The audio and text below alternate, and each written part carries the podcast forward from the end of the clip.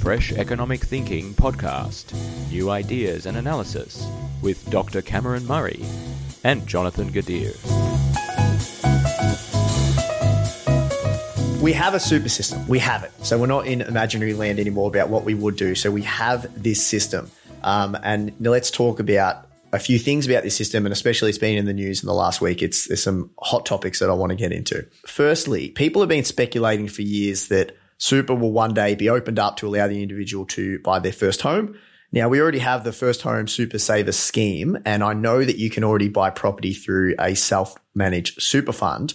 Would you be in favor of eventually allowing people to buy a home using super? Um, and ha- what would the fallout for that be? Scott, I'll kick it over to you for this one to start off with. Uh, no, because adding more money to the housing market just pushes prices up unless you change supply or demand in terms of population. So add, giving giving people more money to chase the same assets is just a, a recipe for, frankly, we talk about old people, putting, putting money in the hands of old people because all of a sudden young people can afford to pay more for their houses. Um, I think it's a, I think it's a crazy idea. I think it's it's akin to the first home buyers scheme and first home buyers grants and all the rest of that rubbish that just puts money into the hands of sellers because uh, we all compete with each other with larger and larger piggy banks. So again, regardless of super itself, get rid of it. I'd also get rid of the first home super saver scheme. Uh, it's just, again, talk about paperwork and just rubbish bureaucracy. Just, just kill it off. If the government wants to give, give first home buyers X percent more, you get a tax break of whatever it is. Turn that tax break into a bonus. Okay, you buy your first house. Here's 15 grand having to put it in this bloody stupid scheme, then pull it back out again and fill out a form for the ATO. It was, it was, a, it was a stupid idea in the first place. It's bureaucracy run mad and politicians wanting to be seen to be doing something makes absolutely zero sense. Interesting. So I used to have that exact same view, Scott, and now I don't. So let me. Um, what changed? What changed? A few things. So you know, if you remember the Royal Commission in 2017 into banking and insurance, one of the outcomes of that was that banks repriced mortgages. So investor mortgages had a higher interest rate than owner occupier mortgages.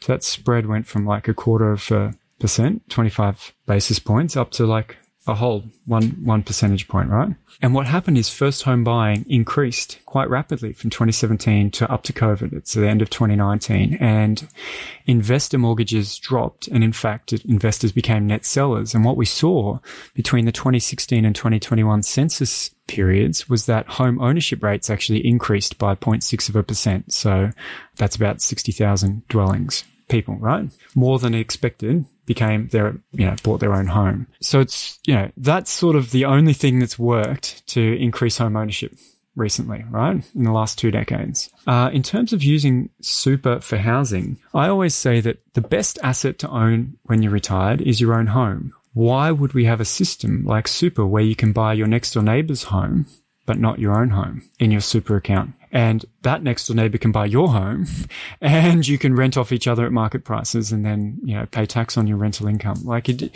just seems like kind of bizarre system. So such are the advantages of being your own homeowner and the fact that I've learnt about Singapore, for example, where people use their compulsory savings to buy their own home. I've kind of come to the view where it's actually fine. In fact, if I were to really be genuine about this you know, financial interest tests at super, right? Doing what's in the best financial interest of someone with super. It probably would be take your money out of super and buy a home. Like if you were genuine about that. So, and then the final point is we just had the biggest boom in first home buying since 20, 2009. There was a Kevin Rudd stimulus, I think. And I think we far exceeded that during COVID with, because people could withdraw their super, then use that as a deposit, right? We had the home builder scheme. We had super low interest rates we had essentially double the first home buyers for two years in a row. So if you were going to allow super for first home buying, today is the day to do it because we're in the shadow of that bulge of first home buyers, right? Because there's only a finite pool of potential first home buyers each year. We've just brought forward two years worth of first home buying from the next five year period into the last two years. So if you wanted to have a period of time where you could do this and not have huge price effects, this next little window is the time to do it. And in terms of the price effects, I think you've got to keep in mind that the same argument that if people use their super for first home buying prices will go up. Well, that's the same argument you could apply. Well, if we give people a pay rise, prices will go up, right? Uh, what's the point in getting a wage increase? Because you're just going to bid up more for your house. So I think, you know, the effect is going to be moderated because, you know, uh, people aren't going to spend 100% of it on, on their house and banks will assess, you know, serviceability and other things. Uh, and secondly, we're in the shadow of this sort of first home buying bubble. So if we were going to do it and it's, I, I've gone from very much against it to, yeah, if, if you're going to do it, now's the time.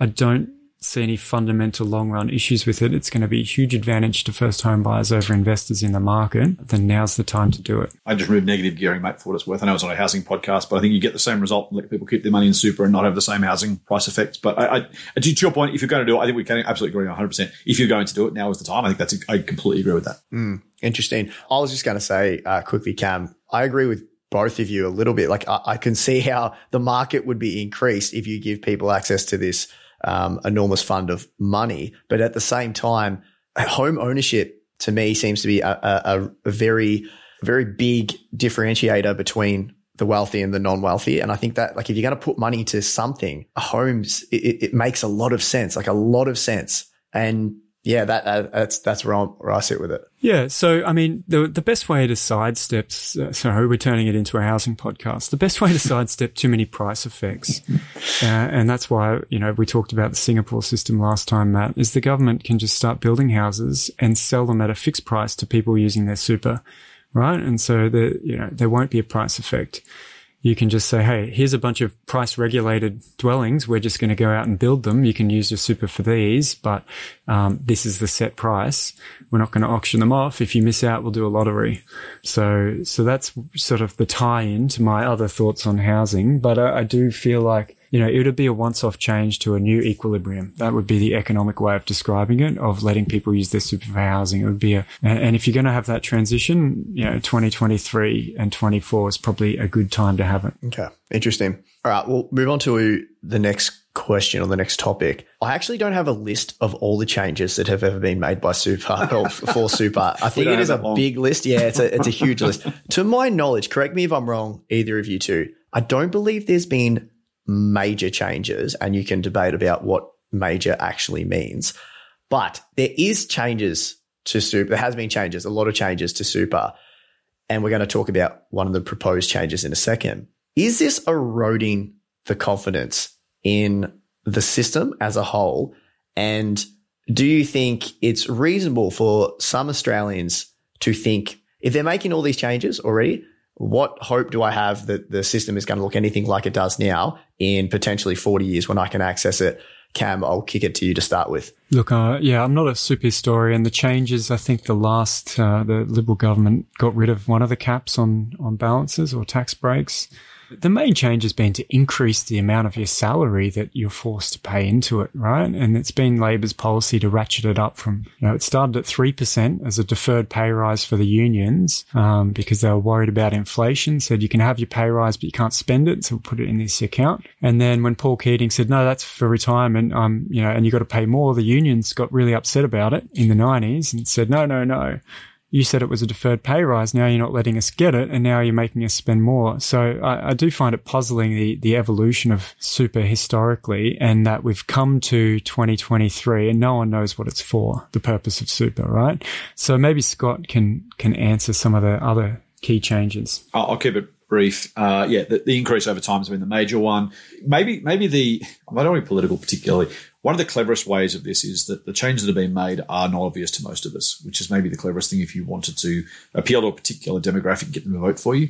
So the, the ability to roll over business profits into super effectively tax free, uh, you can contribute up to three hundred thousand dollars over three years. Some of those limits, we you and I, three of us probably don't know because we're not in that sort of money. But you know, in, in that those sort of circumstances, there are some really nice boondoggles built into superannuation, which is how you get a five hundred million dollar self managed super fund, right?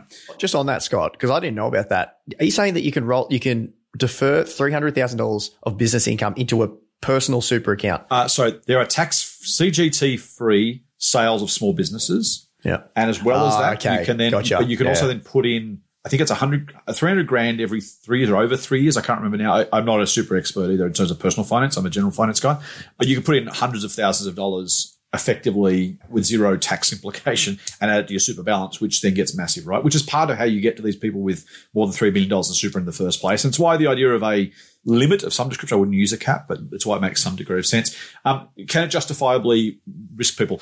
Uh, no, it's it's a political construct. Um, life changes all the time. People don't say, oh, "I don't work because my tax rate might change, and so I'm I'm not confident in the employment system anymore." Right? It's it's it's political. It's political. I'm trying to be. I'm trying to keep this podcast PG. political rubbish, which is designed to create doubt, to either look after your base or get people to vote for you, depending which way you want to look at it. Does it change a lot? Yes. COVID rules changed a lot because science changed. Policies change a lot because we learn new things and we do new things. We have new priorities and new things to spend money on. The fact that government policies for every industry change every single year.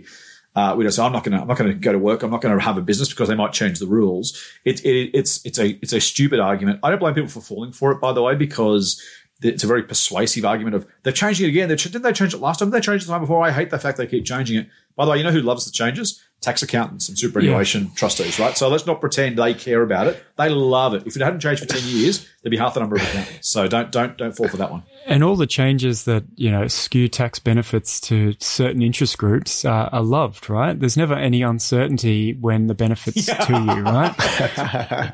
oh, I, I, never know if it's going to change in my favor in the future, right? Um, yeah. Exactly. So what, what if it's made even better? That'd be terrible. If if you just read the press as just a lot of rich, self-interested people talking their book, you will to go a long way to understanding what's going on. Um, you know, the fact that there's an outcry over superannuation balance, you know, just removing tax advantages once you've got $3 million in there and, and however that's administered. And I think that's, you know, we, we agree that it's a bit cumbersome. It's, it's only 100,000 people and there's 25 million of us, right? And for some reason, that opinion is the headline on all the press rather than the opposite, which would be the 99 point whatever percent of people.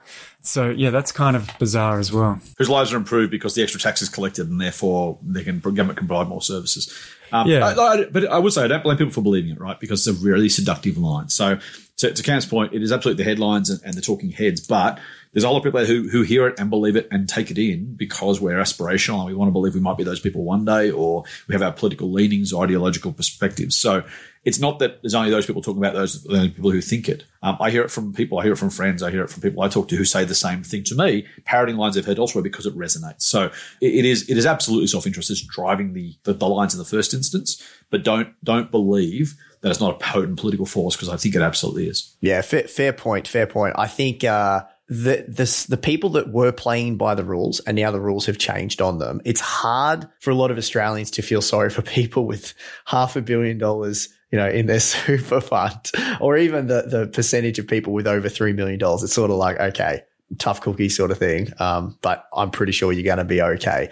And that, that brings us back to like the, our earlier points of like, what is the purpose of super? Because the more I read about it and the more I learn, and to be honest, my understanding is the majority of changes has been more beneficial to a lot of oh, people. yeah, gotcha. It's, yes. it's got, yeah, I exactly. I can't remember the last change that wasn't, quite frankly. I, I can't remember exactly. last time super was made less attractive. The, the, the, first thing might be the accumulation of pension phase account. That's probably the big one recently where they said you can only have a certain amount tax free, the rest has to be taxed. So that that's the, I'll say big one in air quotes. That's the big publicized one. If you got $5 million, it makes a difference because there used to be no tax on retirement. Now it's only up to 1.7, soon to be $1.9 million. So yeah, that was, that's, that's probably the biggest recent change that is, that has negatively affected superannuants. But I think that's that's the first one significant one I can remember. There'll be people yelling at the yelling at the podcast now saying, "No, no, remember this thing and that thing." Yeah. They're probably right, but I'm sure we're, I'm sure we're missing. that's only negative one I can recall. But yeah. but my point is like it's it's been uh, yeah I, I, I agree with both years that there's going to be changes. It's just you know that's life and the changes that I've seen yeah have been pretty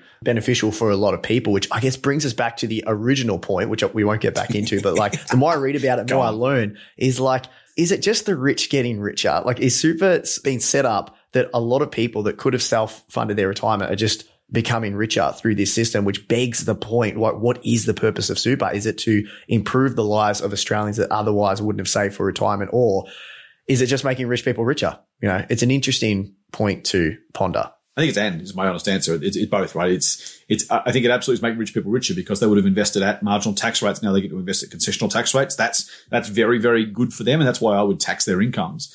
But I again, I'll speak to. I won't. I won't mention my family members, but I there are family members who have super who wouldn't have saved because they chose not to, didn't want to, didn't have the circumstances that I'm sure will have a better retirement than they would have otherwise. Uh, and these are these are average people, uh, not not university educated, like just good working people who do their thing.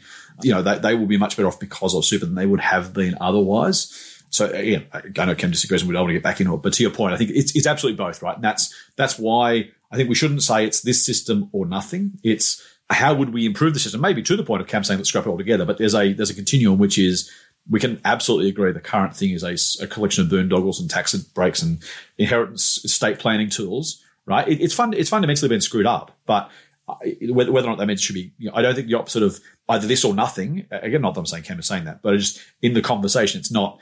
Is this working properly? No. Okay, let's get rid of it. There's a range of potential outcomes, including uh, as far as saying let's get rid of it, just replace it with a pension. Yeah. So yeah, I mean, I mean, it clearly, clearly, it's the fact that it's super is essentially two things compulsory savings and tax advantages to those savings means that it's going to amplify all the economic inequalities of working life into retirement. Like, uh, be, because the more you have, the more tax advantages you, you can get. But, um, maybe I just want to briefly respond and make the case of why scrapping super is, is an improvement on the system, like why it's a positive. For starters, everyone just gets a pay rise in their bank account every day. Every single working Australian will have more money in their bank account to spend. Now, they might want to save some of that, and many will, but we'll get to tax it first and those who need it, we can spend it on their daily lives.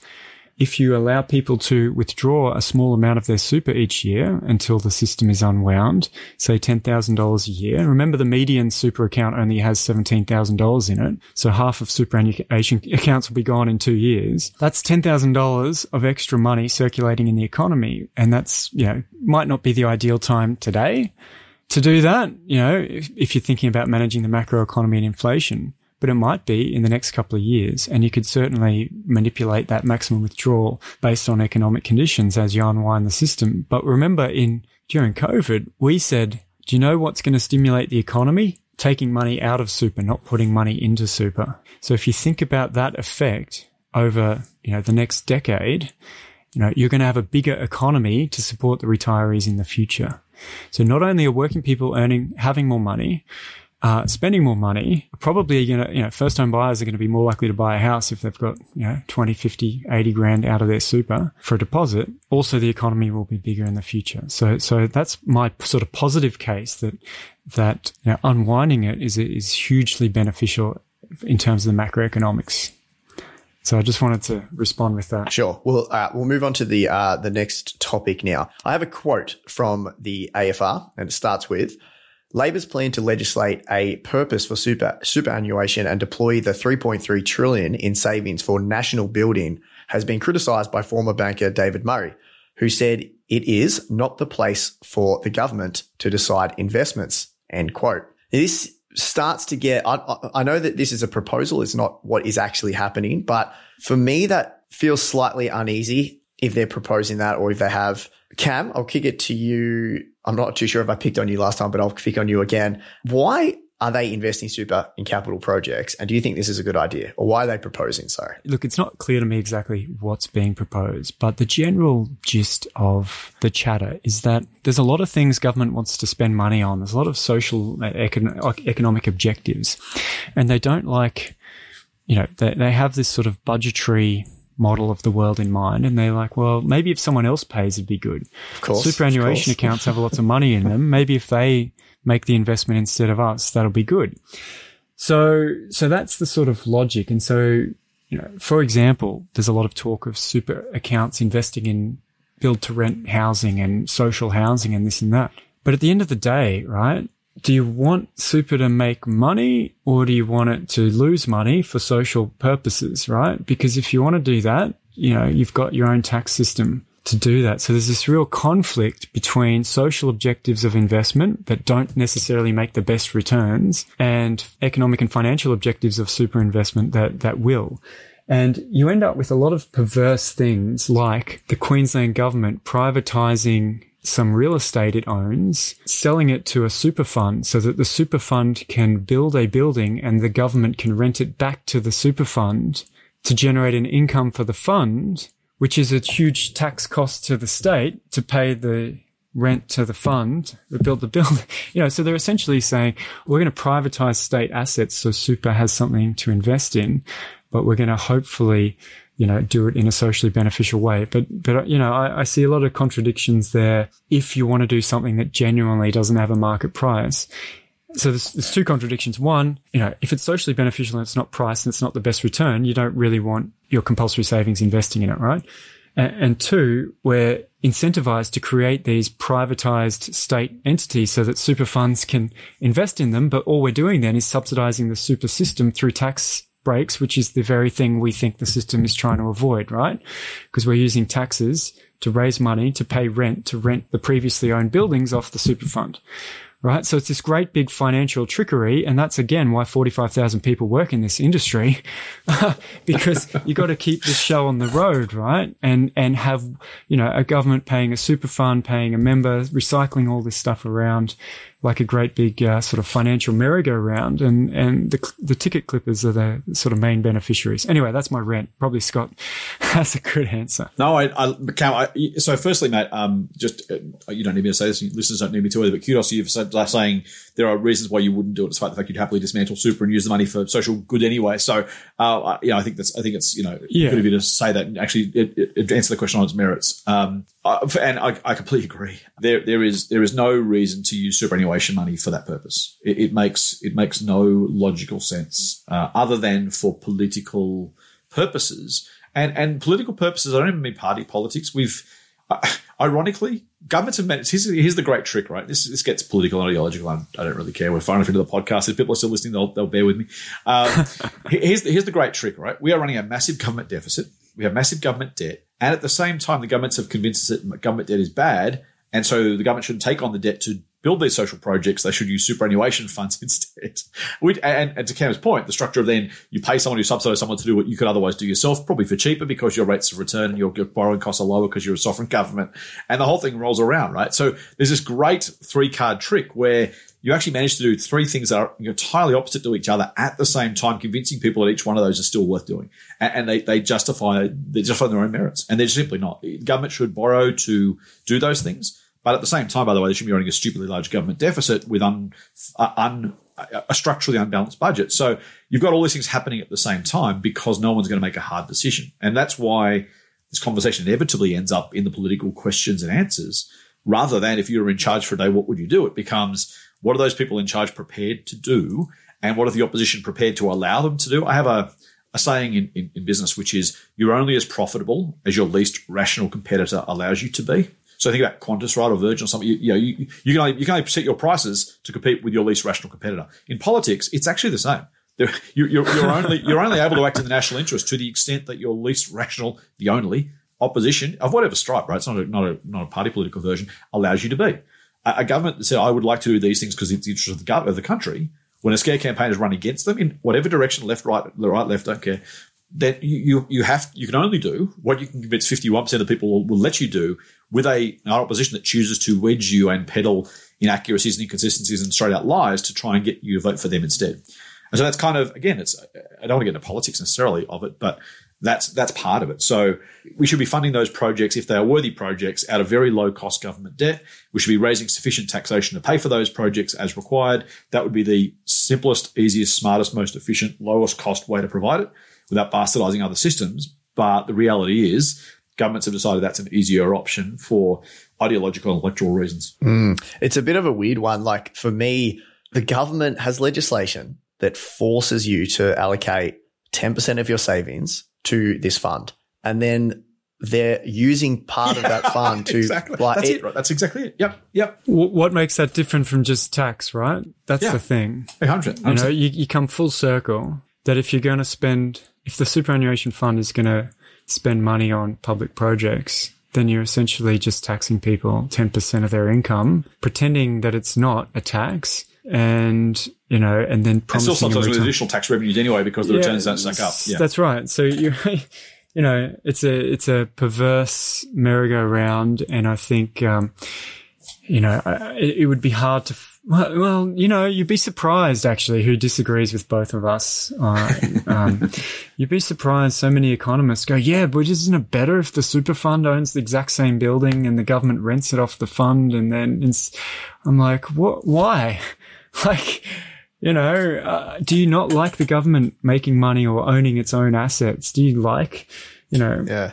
You- you're going to have to tell me the economist Cam. We'll, we'll see if we can get, get him on. just get on. Twitter, just get on Twitter, and, and I'll I'll write something. They'll come out of the woodwork. Yeah, right. I mean, gen- generally speaking, I- I'm a fan. I don't know about you guys, but generally speaking, I know there's exceptions to this. I like a uh, bottom up approach to a, a, a lot of issues. And I understand there's some issues, uh, and not even going past super, that needs government intervention and you need it pushed down from the top. But I'm a, I'm a big free market capitalist myself. I believe you are as well, Scott. And I think that solves a lot of issues, not all, but a lot. And to me, this, yeah, just doesn't, doesn't pass the, the pub test in my eyes. So I will say, just quickly jump in. I'm not a free market capitalist. I'm a, I'm a well-regulated market capitalist or a fair market capitalist. Right, okay, Um, okay. And I, I make that distinction because I think in, in the in the pragmatic real world. So in, in the utopian world, Karl Marx is right, and we should share everything. It's all fine, right? So so you know, Yes. let, no, this this will be a quote of the podcast, but uh, Phillips is bloody communist.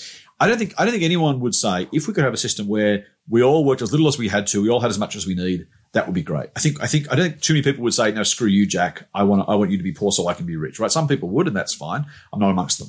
So that's that's in, in a theoretical utopia. That's great. In a pragmatic world, capitalism does the least worst job of allocating resources, but it tends to excesses, and so quality, well regulated entities, regulators, legislation is required to curb the excesses of capitalism to make sure we get the least worst outcome possible. Which, to my view, is a well regulated democratic capitalism. Now, people disagree with me on that. They're, they're welcome to. So I, I, I'm with you, mate, in the sense that I don't think government should do stuff that they don't have to do that done well enough elsewhere because it adds bureaucracy and we're sort of super in the bureaucracy there, right? I think, I think again, talk about dead weight losses and, and friction and all that kind of stuff. I think if, if a, if a, if an interaction of you and I can do a perfectly fine job without either of us being meaningfully worse off or taken advantage of, that's great. But where capitalism tends to excessive oligopolies and monopolies, where it tends to imbalances of power between parties in a, in a conversation, when the safety nets don't exist naturally, then we should have governments to do those things. I, I'm not trying to make a make an opposite point for the sake of it, Matt. I just wanted, you know, free market capitalism tends to be the phrase. I, I don't think capitalism needs to be free market. I think it can be, and you're welcome to your view, of course, Matt. I'm not saying you're wrong. I just my view is is fair or well regulated markets where the economy. Here's the other thing: the economy should function in the service of the society.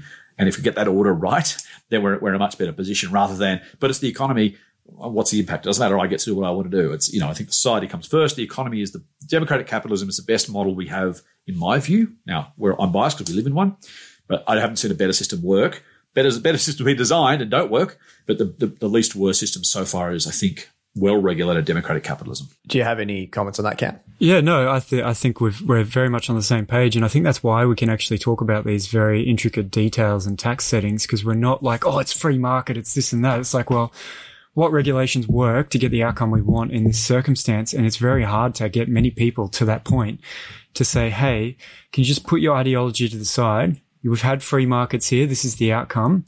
We're going to try and improve on that here or vice versa. This department is just imploding on itself the best thing here to do is privatize this and open it up and have another group of bureaucrats manage that process because that's failing. And I'm very pragmatic about which way it goes. Uh, if you, you know, you'd read in my book Game of Mates about political favoritism, or the new book is called Rigged: How Networks of Powerful Mates Rip Off Everyday Australians.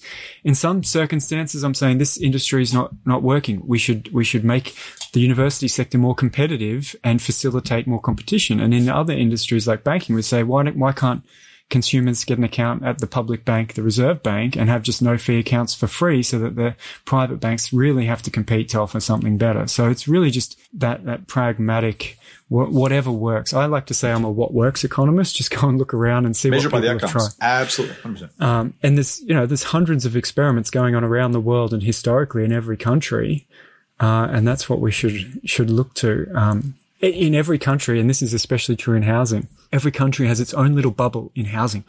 They're all having the exact same conversation and they're all blaming their local politicians for the global housing boom of the last two years and now the rental boom of the last six months. Everyone's like, no, it's the Irish councillor so and so who did this law. And someone in California is like, no, it's this guy here and his NIMBY. And then it's, I'm like, mate, it's the global boom. Just look around at what's working elsewhere.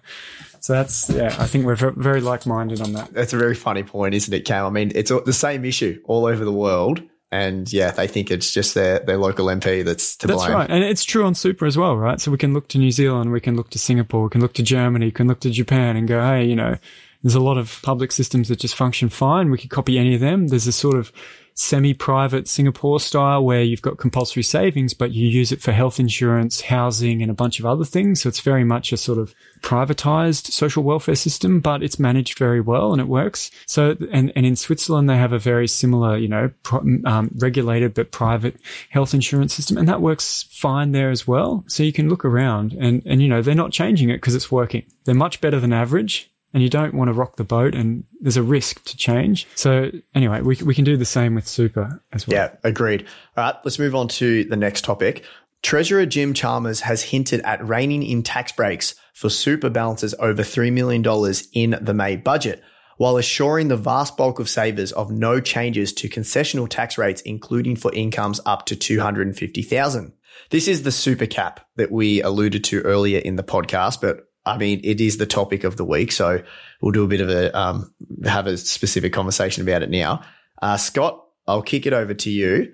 These proposed super caps, maybe give the audience a little bit of background about what they are exactly, and are you for or against it? Okay, so we should say there is no proposal. Uh, again, because politics is politics. They've been asked questions and they've referred to other people's work that maybe something like $3 million should be considered, at least at the time of recording this podcast. It's the, it's the politics of I don't want to make a statement that I can't go back on. So if I want to change my mind later, I say, oh, we were just talking about it as an idea or someone else raised it. It was never our policy. So I can't tell you about the specifics of the policy because there isn't one. So let, let's go a little bit back. Once upon a time, when you retired, you would turn your superannuation account balance from an accumulation, in other words, add up, contribute to, let grow, into a pension phase, which is when you draw down a minimum percentage every year of your super balance. And in return, you are taxed at 0% once you hit that pension phase. Effectively, once you retired, you didn't have to convert it, but once you converted it, you'd have zero tax, but you have to take out a small percentage of the balance each year. So that's the pension phase. Relatively recently, I don't know when, it was during Morrison's term, I'm pretty sure, almost certainly the last term, the government decided that you couldn't convert the whole thing to a tax free pension you had a maximum balance you could convert to a pension, which was, I think, originally $1.6 million. Then became 1.7, then became 1.9. So you could take that much money, put it in your pension account. That would be 0% tax. The rest had to stay in the accumulation account, which would be taxed at 15%. Again, if this is complex, I agree. It's ridiculous. It's what politicians come up with. So that's where we are today. But you can have an unlimited amount in that accumulation phase account, taxed at 15%, including the half a billion dollars we talked about earlier. The proposal, as it has been put forward, and the government's happy to talk about, is that that accumulation ca- uh, account would be capped. So the combined total of your super balance would be $3 million. So in the example we're using now, soon it'll be 1.9 million in the, in the pension phase, another 1.1 in the accumulation phase, total of three. That would be the cap of your super. Now they haven't said what would happen above that, whether they would make you take out the difference, whether the difference would be taxed at, at a full, some sort of full tax rate, which would be yet to be announced it's all a bit silly uh, again for reasons I've talked about. So that that's the proposal, or at least the this that, that's the kind of the, the proposal they're talking about, not their proposal, but the proposal they're happy to talk about. What it would do is it would take 100, I think it's 116 odd thousand accounts, as we said before, who in theory would either have to take some money out, reduce their balance to three million dollars, or somehow be taxed differently on that excess amount. Again, they haven't said what that would be. I think it's better than nothing. I think it's better than the current system. So, in the, in the, spirit of, is it an improvement? Yes, by definition, because if you have more than $3 million in super, I don't think it's reasonable you are able to access concessional contributions. Here's my quick, quick aside. Here's, here's the bottom line, right? The tax base is the tax base. The government spends X billion dollars, Cam's probably got the numbers off the back of his head, on all of the services that we're used to receiving, welfare, defense, health, etc., etc., all, the, all the way down, right? If I, as a really super, super rich superannuant with $84 million in super, pay 15% tax rather than 30, that's money that comes out of the tax revenue. Either the government's got to spend less or someone else has got to pay more. The person that Cam's talking about, the bottom third of the, of the population who are paying tax now, they're paying more tax than they'd have to because I'm paying less than I could, right?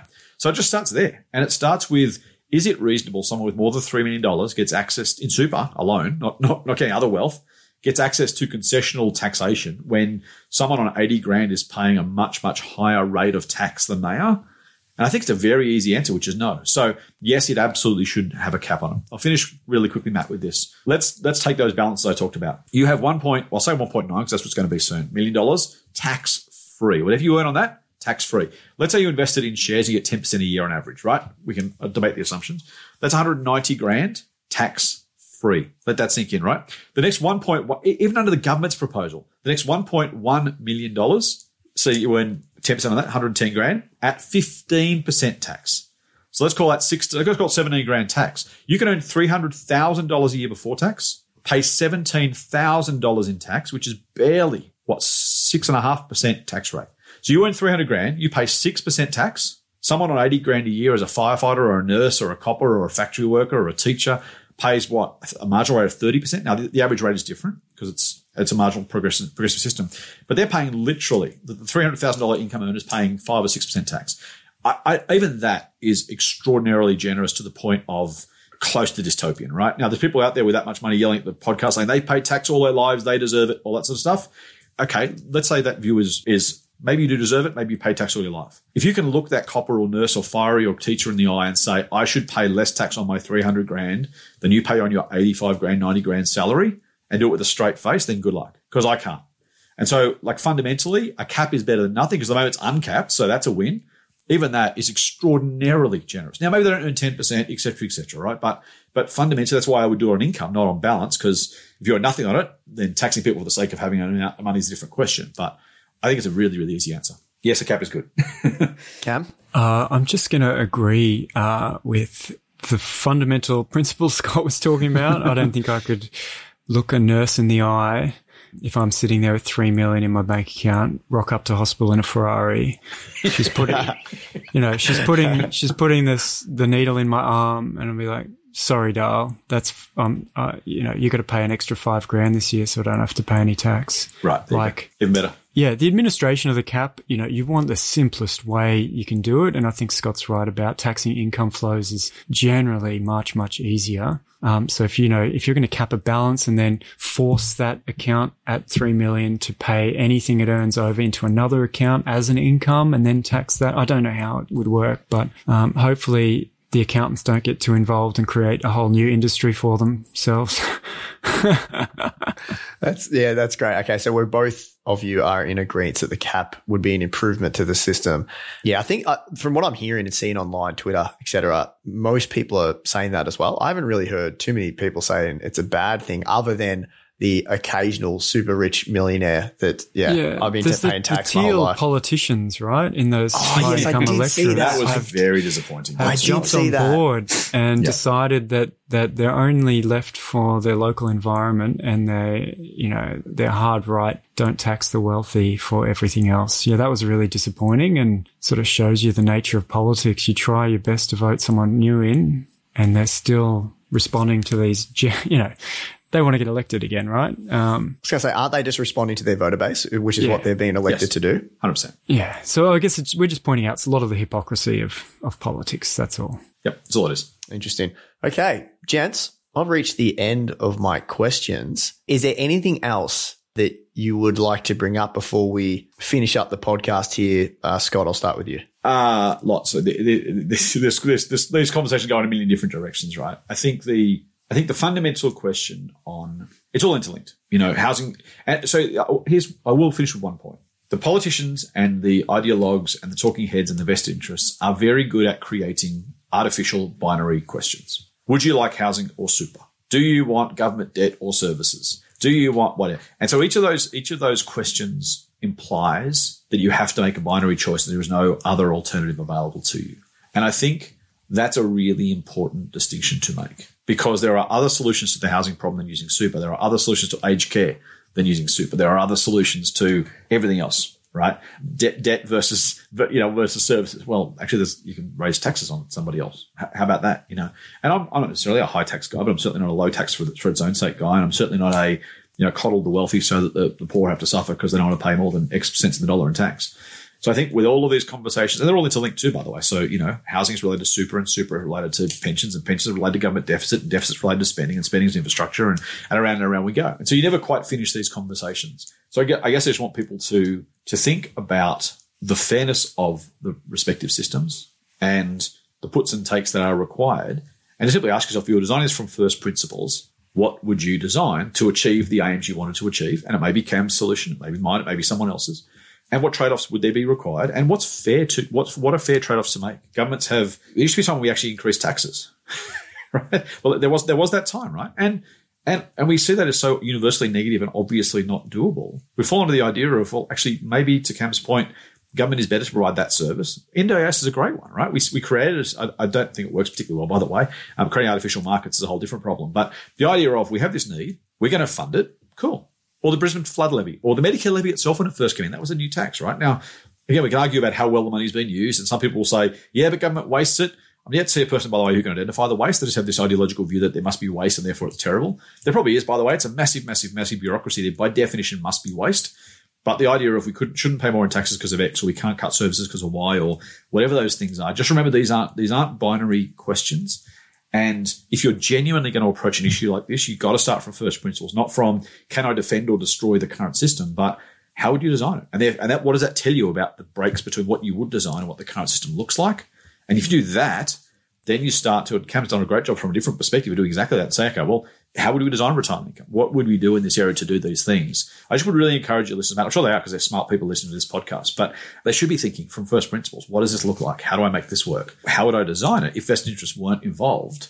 That's your starting point, right? Now, you, then there's real politics and there's other issues that fall in and you have to make compromises and that's just life. But that should be a, a, proper starting point. That's why this conversation is so useful because Cam and I aren't running for office. We don't work for a superannuation fund. We're not we're not tax accountants. You know, we're just people saying, "Hey, I have a real interest in this area. Hopefully, have a little bit of expertise and knowledge with some fresh thinking that's you know maybe outside the no, no pun intended, Cam. Uh, you know, the, the, outside the uh, outside the you know the orthodoxy and with no vested interest. What would I do? And I think sometimes, by the way, it's okay to say, I'm going to lose a bit of money here. I don't want stage, I'm going to tangent. I don't want stage three tax cuts for reasons we'll talk about at a different stage. I, it would cost me money. I, I, w- I will have more money if stage three tax cuts go through. I think they're a bad idea. I will happily give that money up if I can convince everybody else that it's better used for other services. That's um, that's all too rare. Not that I'm a bloody. I'm not saying I'm, I'm special. I just think there's not enough people who say, actually, you know what? It's not unreasonable for me to go go with that a little bit, particularly a little bit extra, so that other people have a little bit more. I think that's kind of a fundamental underpinning of our democracy. Yeah. Mm, yeah, very well said, uh, Scott. And this is why these conversations are so important to have a debate, just to talk uh, about this this topic, this conversation with two reasonable people, and go back and forth to reach a better conclusion, which ultimately benefits everyone in the long run. And I was just going to make a point there, Scott. In previous years, I've been quite critical of the government um, and how they waste a lot of money. And I've, I've worked for the government for yeah. 11 years. I've seen it. Um, I've been on the, the front line of seeing just how much stuff gets done, the bureaucracy, the, you know, and I have to say that I've recently uh, come around to the idea that it is just a product of the system. You are going to get some waste and you shouldn't throw the baby out with the bathwater. Uh, and I've been following you for a few years now, Scott, and a lot of that has actually come from your insights. Um, so I'm changing my mind slowly. I'm just, you know, I'm getting older. I'm learning. So this is, this is, I just love these conversations and listening to two people that don't have a vested interest speak about this topic, which is, is really cool, I think. Cam, anything you wanted to end on, mate? Yeah. Uh, I just wanted to agree again on that. On the topic of waste, you know, I, have worked in the government as well before, but one of the examples that came up recently was, uh, you know, private invested investors gave WeWork twenty two billion dollars and, and lost and lost twenty one billion of it. And then the question is, well, you know, government waste, private waste you know, we just see it differently. We can't, tend to overlook it because we, we know that it's a natural part of the private markets that some people succeed and some fail. And so we sort of, we don't even count it or look for it. So there's that. Uh, on the public health system, you know, a, a, the cost of a procedure on average in the public health system is about half of what it is in the private system. So, you know, there's a lot of waste, but there are in any big, big system, right? And speaking of systems, I think that's you know, my contribution to Scott's final point is we need to think about system design and acknowledge that within that system, everybody, the losers are going to argue against it. The winners will argue for it. But in, unless you're talking system design and what's overall better for society, and, and I think it's it's one of those thought experiments. If you were born to any random person in this society, you know, that's the way you should think of it. What is the society I want to live in where I could be born to any random person in that society? You know, is it fair and just enough? And, you know, is it redistributive enough, but does it have the flexibility and all those good things that, you know, private sort of capitalism has? I think that's the way to do it. And I think that's probably where we're very like minded and are able to have this conversation because we're thinking about the system, not my story. Oh, well, I did this and I get this. Or, you know, my kids are going to do this or my parents did this. You know, we, we are able to think about the system. And I think that's, you know, that's the key issue here. And we don't get enough of it uh, in the press for sure. Mm, doesn't sell as many newspapers. Uh, that's right. that's right. Which is, hey, that's the business of these media companies. I think people lose sight of that sometimes that they're not in the business of informing you. They're in the business of selling clicks and newspapers. That's right. I always say if it's in the news, that's abnormal. It's not normal, right? It's only there so that your, your sob story about someone with this, that's there because it's very unusual. It's not represent. If it was representative, we'd all be bored and no one would want to read about it, right? So just I always, you know, once you flip to that, you know, you read the news in a very different way. Mm, absolutely. All right, let's wrap it up there. It's been a monster podcast. Might have to split it into two parts. I'll speak to Adam about what we're going to do. But guys, Cam Scott, this has been an amazing conversation. I've thoroughly enjoyed it personally, and I'm sure the listeners out there will enjoy it too. Thank you so much for coming on and making the time to be with us today. Uh, thanks, Scott. Thanks, Matt. Uh, thanks, Cam. Thanks, Matt. It's absolute pleasure. I, I, I, got more of it than the listeners did. I'm sure it's just it's just great to have a really thoughtful, useful conversation with some people who mean to find the better outcome. That that's that's what I love about the conversation. So thank you for the opportunity. No worries. All right. See you. Bye.